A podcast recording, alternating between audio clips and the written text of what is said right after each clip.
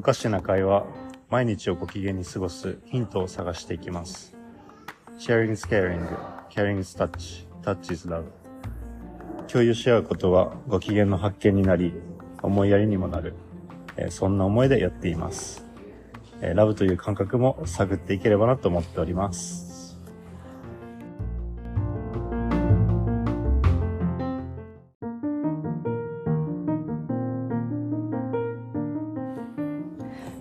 今回のラブをはいちょっとはじめくんといろいろ話していこうかなと思います。と毎日ご機嫌に過ごすヒントを探すために、まあ、ラブって重要だなと、はい。よく話すんですけど、はいで、人それぞれ、まあ、いろいろあると。ラブの形はね。そこを毎回感じたことをちょっと話していくコーナー、コーナーそうですね。毎回、あの、ポッドキャストやる上でのお決まりとしてやっていければなと思います。はい。そうですね。私、最近のラブ。ラブっていうか、すごい些細なことなんですけど、私ジムに行ってるんですよね。で、ジムに行くと、まあ、いろんな国の方がいらっしゃるんだけど、私もすごい英語めちゃくちゃ得意ではないし、その、なんか、いきなり早口で言われると分かんなかったりするんだけれども、そのなんかこう場を、そのジムで一緒に場を楽しむっていうところにめちゃくちゃこうなんか安心感と、まあ、イコールラブなのかなってすごく思っていて、例えばすごい身長が190いくつの人とかも来るんだよね。で、私よりすごいパワフルで。でもすごいなんかこう、一緒の場で、一緒の体験をして、っていうともうなんか、和むというか、まあ、それも、まあ、人間愛というか、うんうんうん。まあ、些細だけど、感じた。うん その、ジムはどのぐらい行ってるんですか？頻度として。ちょっと最近は週1ですけど、本当は週3週行きたい。3、はいでも1時間だけ。どういう瞬間にラブを感じるんですか？うんジムで？ジムで。なんか、まあ、ラブ、軽、軽いラブっていうか、だと思うんだけど、そうだな。まあ、知らない人が一緒にいきなりやるわけですよね。パートナーみたいになったりするんですか？その、あ、うん。一緒に。でもコロナになって、そんなにやらなくなっちゃったんだけど、あーでも同じ種目を一緒にみんなでやるんだけど、はいはい。なんかすごいいきなり知らない人が、それもすっごいガタイが大きくて、なんか怖そうな人なんだけど、だからもう、まあ、いろんな方がいらっしゃる中で、こう、全然こう、不安もなく入って一緒にやるっていう、まあ、本当に子供みたいかもしれないんだけど、やっぱちょっと、正直、緊張するじゃない？知らない人っ確かに。て。まあそれがいい、いい緊張なのか、うん。なんかいろんな自分の中で何を思ってるかわからないんだけど、やっぱこうそのラブを信じるというか、なんか思ってるとすっごく楽しめるっていうのは、ちょっと感じた。うん言ってることわかんないわかります？わかります？わかります？わかりますわかります？すごい些細な、すごい些細なことなんだけど、旅の時もそう。旅の時もそうかな。なんかゆ勇気までいかないんだよね。ななんだろうね。その曖昧な、曖昧な感覚。なんかすごいこう、今もこの周りにいろんな方がいるけど、はい。なんか、なんだろうね。共有するってなんかラブですよね。うん。ね。シェアリングスケアリングです。そうそうそうそう、それを、こうジムに思うんだよね。確かに。なんか、リアルな、こう、人と人とのなんか共有って今って薄れてるじゃないですか。まあ、それこそ、まあ、携帯があればうん人と繋がれると思うけど、なんか人、本当のこう、人対人の、ね、共有ってすごい大事だと思うし。大事ですよね。はいっていう、まあ、本当に些細なことなんだけどね。もうどうでもいいことなんだけど、あの、掘り下げるとこうでした。ありがとうございます。はい。じゃあ、はじめくん、どうぞ。でもそれこそ僕、あの、去年、あのフランスとかに旅をしたりしてて、うんうんそれこそ僕、ねの知らない人と話したりするのがすごい好きなんですね。うんうんそうだよね。ななんでかなって考えたら、なんかその僕もその知らない人と何かを共有するっていうのが超大好きで、うんそこになんかぬくもりを感じるんですよ、すごい。うんうんうん例えばこなんか知らない人とカフェとかで隣に話して、なんか、お元気ですか？みたいな。今日は体調どうですか？とか、天気いいね？みたいな。うんうん。そういう些細なことが、なんかぬくもりが僕すごいあると思ってて、あるよね。その人、多分同じかも、ジムで感じた。それも。うん。なんかこう、ね。うん、なんかわかる。なんかそのぬくもりが僕はすごい、なんだろう、ラブに感じるというか、だからそのまた旅を今したいなっていうのはなんか思っちゃいました。はいうん知らない、その、その場限りなんだけど、でもなんかその人の一日とか僕の一日、まあそれをすることによって、まあ豊かになって、うん。まあご機嫌になるなっていうのをすごい思ってますね。ね。なんかそこもなんかコツがあるのかなって私思ってて。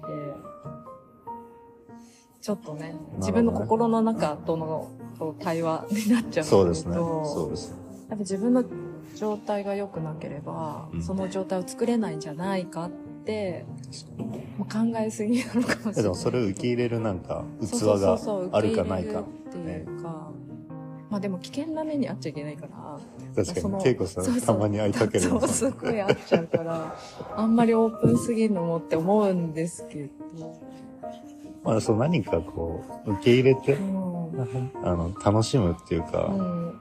楽しむっていうかなんだろね。う、感じること、うん。すごい重要ですよはじめね。くんも、はい。こう、コミュニケーション取るの好きだけど、はい。やっぱ私鈍感なのかなとか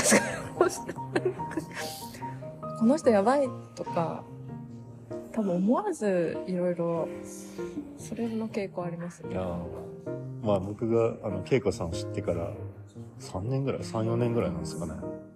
何回か、あの、危ない目にあったから、でもはじめくんも気をつけてみたいな。そうそうそうはじめくんも気をつけてってお前がなって感じです。いや、僕もちょいちょい、あの、ちょいちょいだったんかね笑っちゃう出来事とかあったよね。そうですね。うわーみたいな。えそれみたいな。なんか。ありますね。それもまああの危険がないようになんですけど。そうですね。ね。まあでもなんか、ね、豊かに生きてると思いますよ、僕は。うんうん。いいまあまあね。気をつければ。うんまあそれをしながら、学んでいきながらも、なんか、ね人の、ね人をこう、うんじゃあ今回のラブは、はい。うん、些細なことかもしれませんがそうですね。はい。こういう感じですこういう感じです。はい。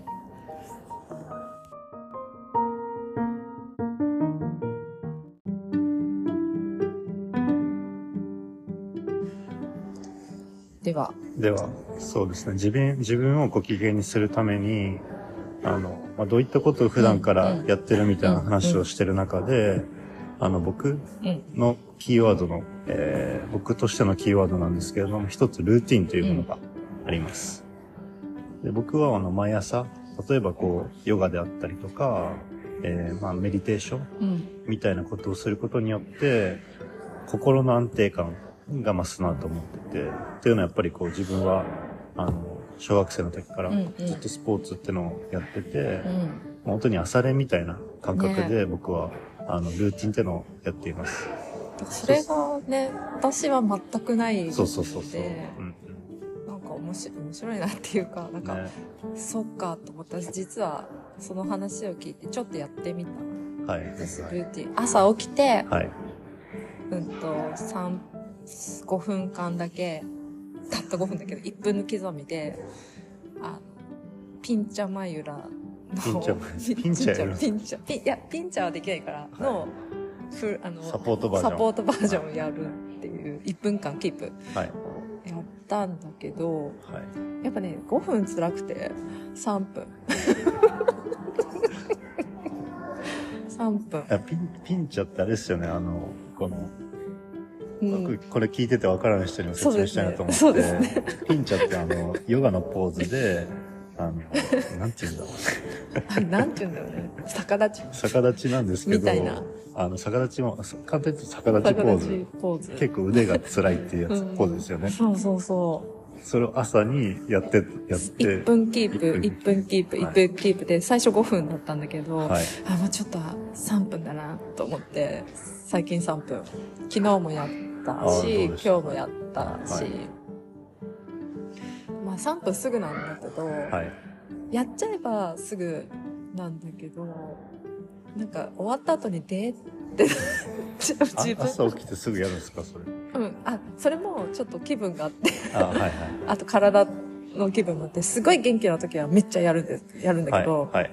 なんかだるい時、なんかあるんですよね。やっぱ年だから。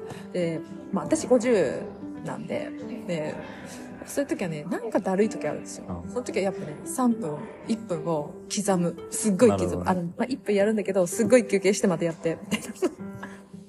でも、そう。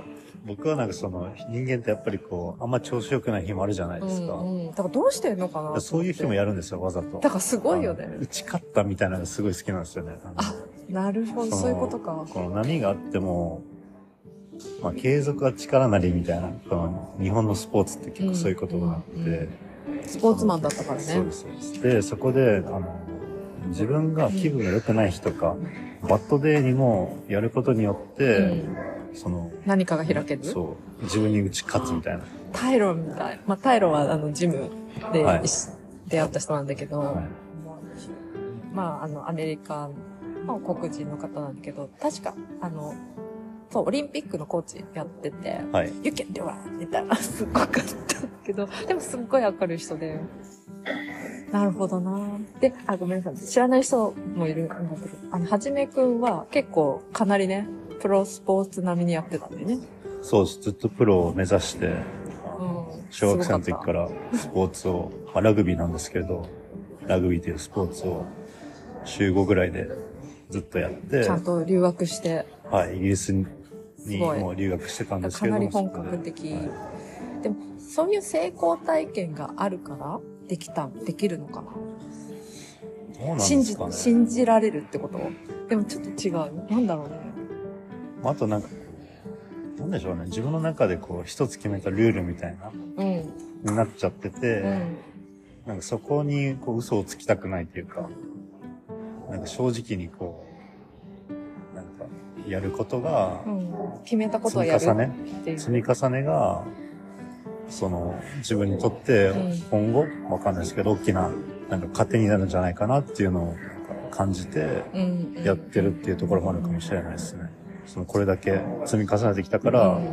こう自信につながるとかうんそういうなんか、まあ、自分の心の安定をさせるために本当にやってるっていうのがあるかもしれないですね。それがなんかすごいな。ちょっと私は負け組、負け組じゃないけど、こう、前一緒に築地に行った時に、はい。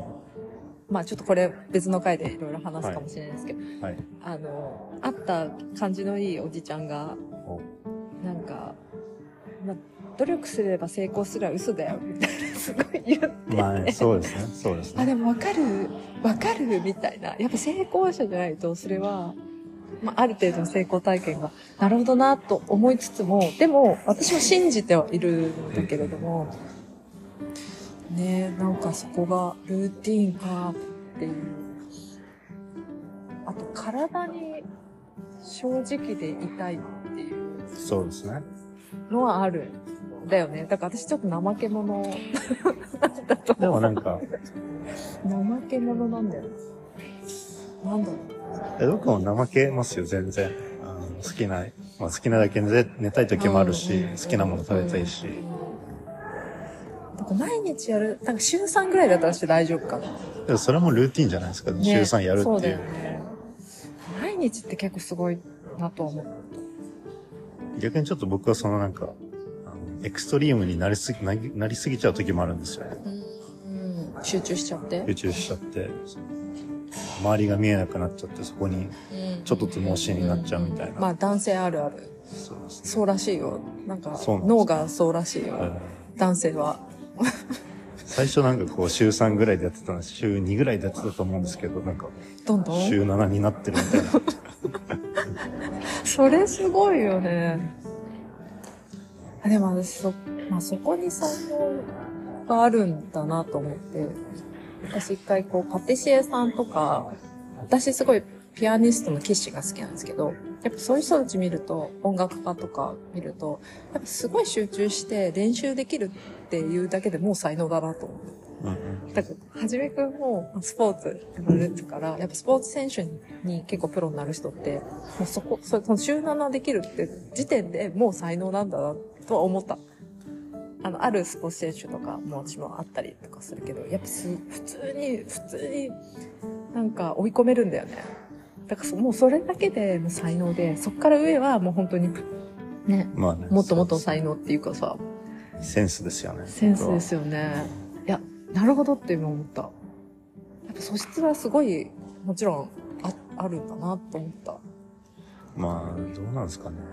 でも、だってないもん、私。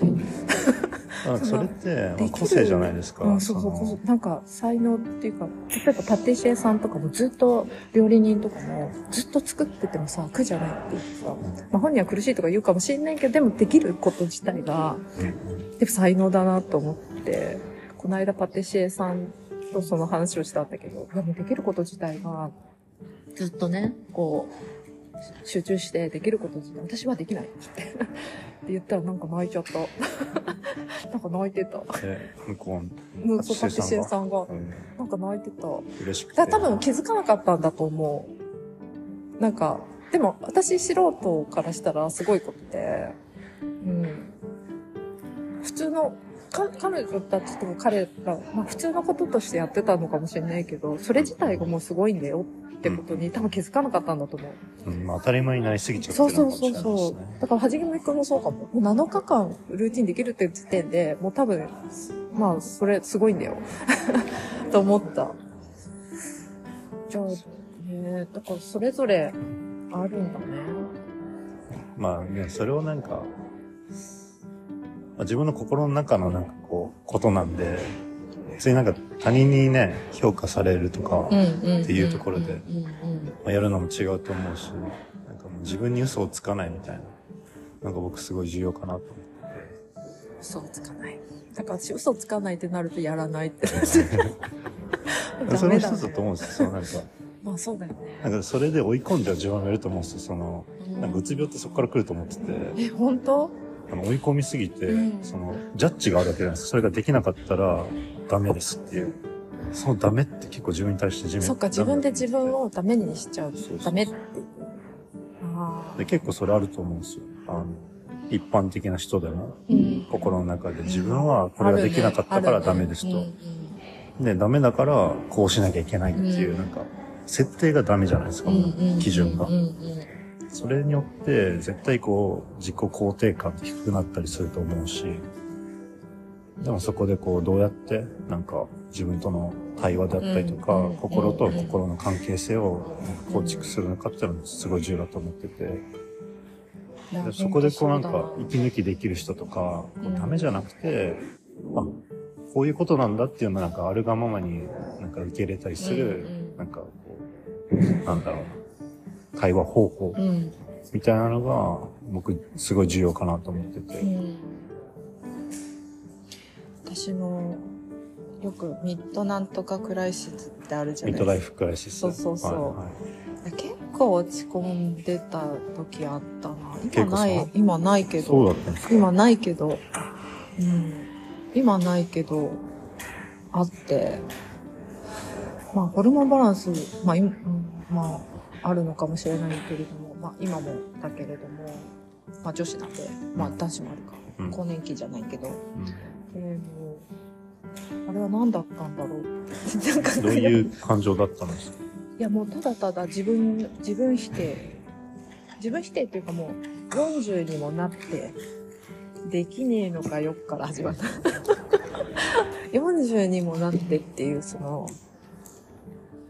多分自分の理想との乖離。なんだと思ううん。だからそれをルーティンが埋めるかという、いうルーティンが埋めるのかって言ったら埋めないっうんていうなんか認識があるからもしかしてできないのかもねああ。なるほど。なんか、あ、バカ、バカげてるよ、みたいな、なんか無意識があるのかもしれない。今ちょっと思っちゃった。あなんかその、40過ぎて後半戦、まあ50、なんかね、考える時期は結構あった。人生において。人生の、まあ今でも考えてるけど、もっとなんか、負、負のダークサイド。ダークサイド的に考えてた。マジか。うん。あ、でも多分みんな、ないのかなみんな。ないありますよ。負のダークサイド。ダークサイド、あれ？で、後で、あれ？私なん、あれ？って気づくんだけど、やばくね？みたいな。そう、私これちょっと、この考え思考は良くないな、みたいな。うん。だから、でも全然今はそんなことはなくて、うん朝起きると楽しいし、ニコに、に、全然にニヤニヤしてる。ニヤニヤじゃないけど、別にな何がってことはないんだけど、なんだろうね。すごいそこは、ルーティンね。まあね、でもルーティンが答えではない答えではないね。ね、今の話をしてたの、なんか感じたし、うん。その人の、まあ、体と心が常にもう変化してってるじゃないですか、すごい速度で多分。うん。そこにどう寄り添うかみたいな。ことだよね。ルーティン。え、今はもうやってんの？ルーティン。僕最近あの、いや、あの、左足をあの痛めてしまって、ルーティンをしてたら、こうん。れはルーティンとしてやってていいのかっていうね、うん。一つ疑問が出てきてしまったんですな、けど。なんで食べちゃうの？え、ようか結構やりす、なんか、そのひ、あの、左足のハ伸ムストばしすリングぎ？が、そう、痛くて、追い込みすぎ？もう2ヶ月ぐらいもうずっと痛くて、あ、もしかしてそれ、塩分、え、最近？2ヶ月ぐらいもう経ってて、でもずっと痛いんですよ。ずっと痛くて、え？最近整体に通ってるんですよ、その、ー、嘘。痛くて。で、あの、まあ、治してもらいながら、うん。治った？ちょっと良くなったりなしてるんですけど、まあ、でもまだ痛い。まだなんだろう100%ではなくて、6、7ぐらい、6割、7割ぐらいのあの感じで、すごいこう気になってるんですね。で、それによって自分のルーティンができなくなってるのもすごい、なんか嫌になっちゃって、早くなんないかな、みたいな。あーあの、ちょ、ちょっとわかる。はい。あでも、け足を怪我したとか、すごい大怪我したことある。いや、大怪我あんまなくて、病院で寝たきりとか。それ全然なくて。松葉杖とか。合わないんだ。まあ、あの、まあ、脳震盪ぐらいとかですかね。まあでもそれもすごいな。脳震盪は何回か、2, 2回ぐらいやっちゃって、ずっともうなんか、酔ってるみたいな、やだ船酔いしてるみたいな。え、それ治らんと、自然に治せってこと？あ、もう、あの、寝るしかないです。脳あ震盪。寝るしかないんだ。はいあ、で、安定。安定して、まあ、あの、脳みそにダメージがないかだけうの、んうん。レントゲンチェックして。チェックだけしてはい、あ胸あだりみたいな。はい。ああ、そうなんだ。そうだよね。ラグビーやってるから、そうか。すごいな。なるほど。私はあの、松葉杖時期がえ、2ヶ月ぐらいあったんだけど。それはどうしたんですか？いや、もう、なんか、それもまた、ちょ、ラッキーだったのか、ラッキーじゃないのかよくわかんない。熱中症っていうか夏で、はい。友達と普通、私ちょっと貧血気味なんですよ。普段から。で、友達と普通に喋って階段降りてたら、私いきなり意識失って、脳震盪しちゃって、でも階段だったから、いきなり友崩れ落達、ちたってこと？そう、友達びっくりしちゃって、うわーとか言って。で、友達がいたから私多分助かったかも。で、そこで足怪我しちゃって、階段、階段だったから、骨折はしなかった。足丈夫だった。なんか、でもすんごいばっくりいっちゃって。24針。あそういう感じ？右右の膝、あららら。びっくりした。てか、友達もびっくりだよね。そういうことがあって、その時も、まあ、いやーこれ、例えばおばあちゃんになってさ、確かに一人で歩いてて、で、な、なる、な、で、若い頃にこうなっててよかったと思って、あの、根性つきましたね。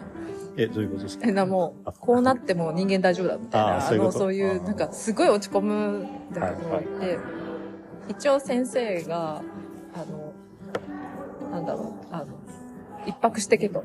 はいはい。自警大っていうところに運び込まれたんだけど、救急車で。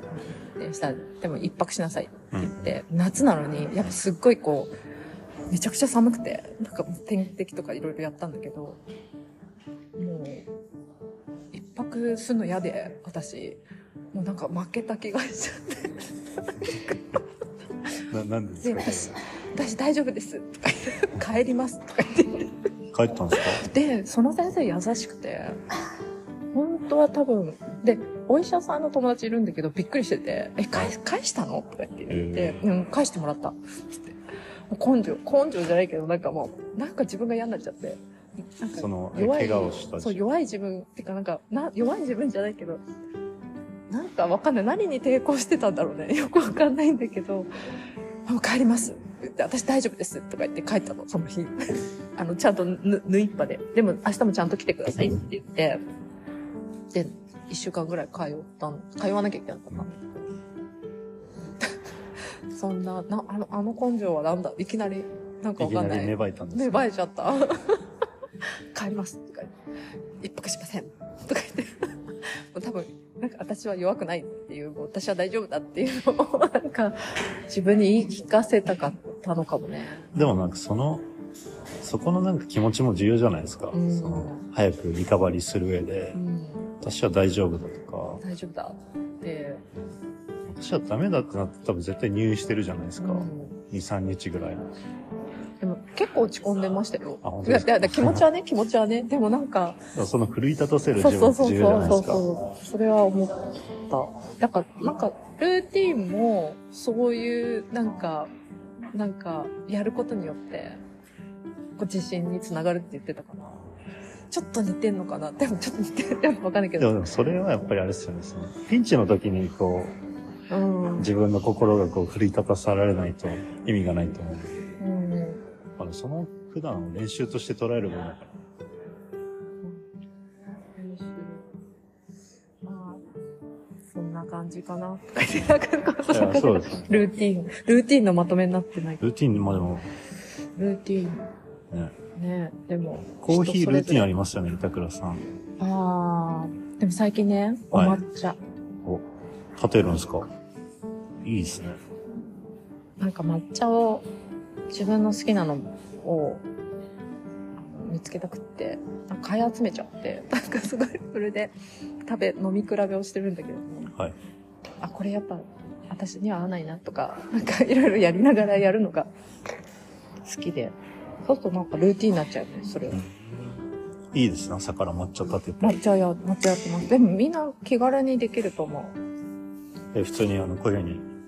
あの、なんか、千本、千なんとか、なんとか立てみたいな。はいはいはい。で、カップ、カップ、カップは自分の好きな作家さんのやつで、はい。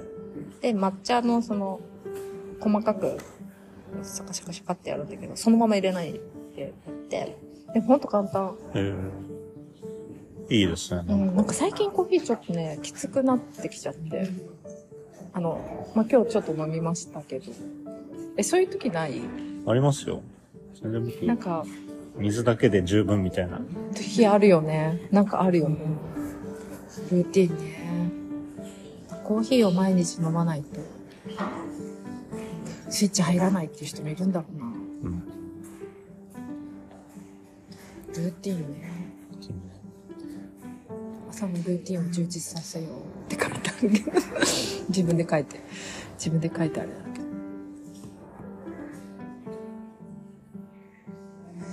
ど。いや、一応、朝のルーティンを充実させようみたいなことをご機嫌のツールそうですね。にどうなんだっていう話をしたかったんだけど、意外とね。うんうん。感謝の気持ちを表現しようもありますね。そう、これ、あの、次話そうと思って。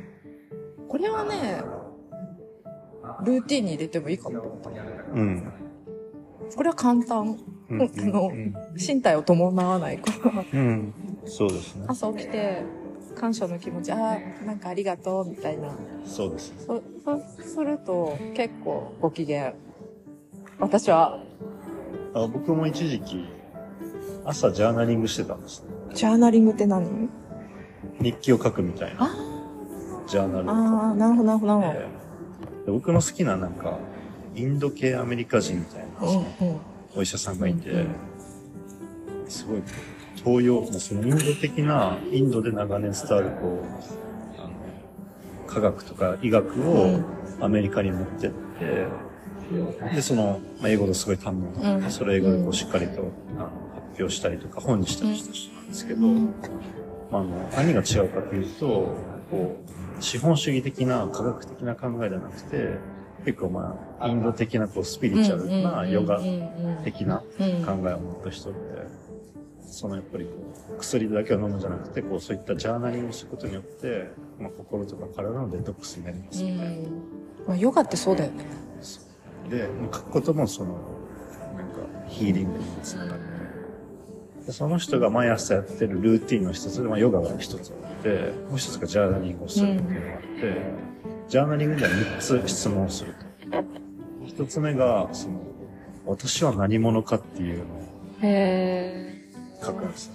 それ、面白い。で、答えは毎日変わるらしいんですよ。うん。不安前っていううん。なんかジャーナリングって言葉じゃなかったかもしれないけど、あの、A4 を絶対3枚書くっていう、自分でね、その、な、なんでもいいから、なんでもいいかはいら書くっていうのを誰かやってたな。あ、でもそれもすごいいいですよね。うん。なんか、全部出せそうですよね。うん。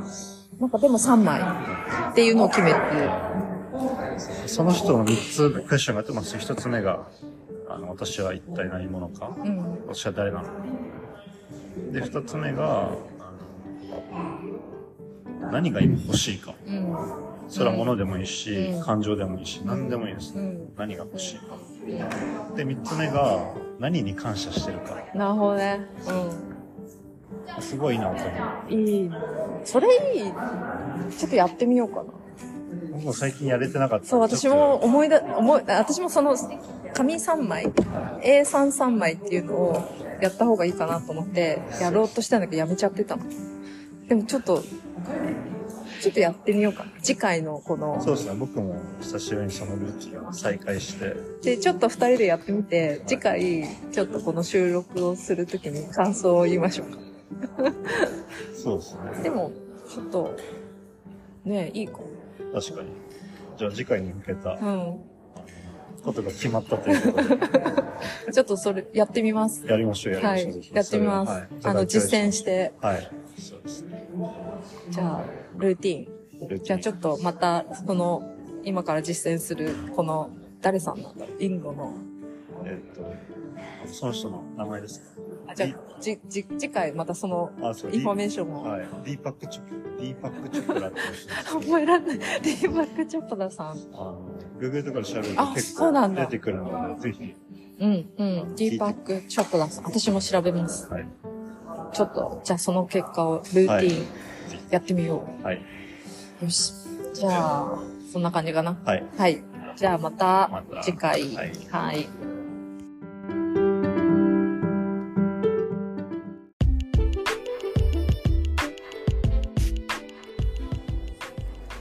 ご機嫌に過ごすためのツールとして、とはじめこんぶ茶。これははじめくん。はい。で、私、ケイコは FRMA っていう、今はまあ化粧品をまあクリーンビューティーとして出してます。で、あの、はじめ昆布茶でヒットするかな？はい。はじめ昆布茶。で私は FRMA 化粧品でヒットすると思うので、あの、SNS から、ホームページから、あの、チェックしてみてください。で、はじめ昆布茶のあの、説明をしますと、えっと、ま、日本でも少しずつ、知られてきている昆布茶というドリンクがあるんですけれども、ま、昆布茶とは、えーま、発酵ドリンク。で、ま、日本の、日本語だと昆布っていう、まあ、イメージをすると、海の中にある昆布をイメージしてしまうんですけれども、一切その海の中の昆布とは関係なくて、えーこれはあの実は韓国人のあのお医者さんが発見した、えーまあ、菌の名前があの昆布っていう、まあ、菌だったのであの昆布茶というあの名前になりました。でこれはあの腸内環境とかにもいい、えーまあ、健康ドリンクなので、えそれを私が作って販売などしております。はい。ちょっと今はあのマーケットとかには出店してなくてあのお休み中なんですけれども、まあ、また新新しく、あの、プロダクトとかを開発して、まあ、今後も展開していく予定です。はい。はい。私は FRMA で、FRM は from。from で、A は ancient で、from ancient time to now で、昔からの知恵を現代につなぐっていうのをコンセプトに、まずはちょっと第一弾は化粧品を作っていて、あの、古装付近発酵が海面活性剤になるという、で、とても、まあ、無刺激に近い、まあ、あの、すごく説明が長くなっちゃうんですけど、あの、かなり美容液化粧水って結構皆さんも定期購入者もいらっしゃるので、僕も使ってます。はい。ありがとうございます。私もはじめコンブッチャーさん、さんとか言っちゃってる。さんとか言っちゃったけど、あの、すごい飲みやすくて、私コンブッチャーってボストンで初めて飲んで、結構パンチがあるスパイ感じだったけど、すごく美味しかっありがとうございます。た。飲みやすくて、ありがとうございます。はい、あの、ハーブな感じっていうか、そうですね。アーシー、はないんか、アーシーな感じでしたね。で、一応、まあ、この番組にはい、いろいろ投稿、投稿っていいのかな？投稿や、まあ、あの、て二人で話してほしうんい質問だったりとか、トピックを提供してくれる、まあ、方がいたら、まあ本当にお気持ちとしてですけど、まあ、あの、プレゼントはい。などの、えー企画もしていけたらなと思っておりますので、そうまあぜひあの、コンタクトしてください。ぜひはい、お願いします。よろしくお願いしますあの、一応化粧品、私は、からは化粧品のセットをはい。お送りはいしたいと思います。僕からは昆布茶が何か他の面白いプロダクトがあったら、プレゼントします。はいはい。で私、一応 FRMA では今、紙布も開発してまして、素晴らしい。ちょっと第一弾のやつが、まだ布になったばかりなんですけど、そんなこともしてますんで、まあ徐々に、まあご機嫌に過ごすツール。はい。そうですね。はい。まあ化粧品、私も肌がめちゃくちゃ敏感肌なんで、そんな感じでやってます。はい。はい。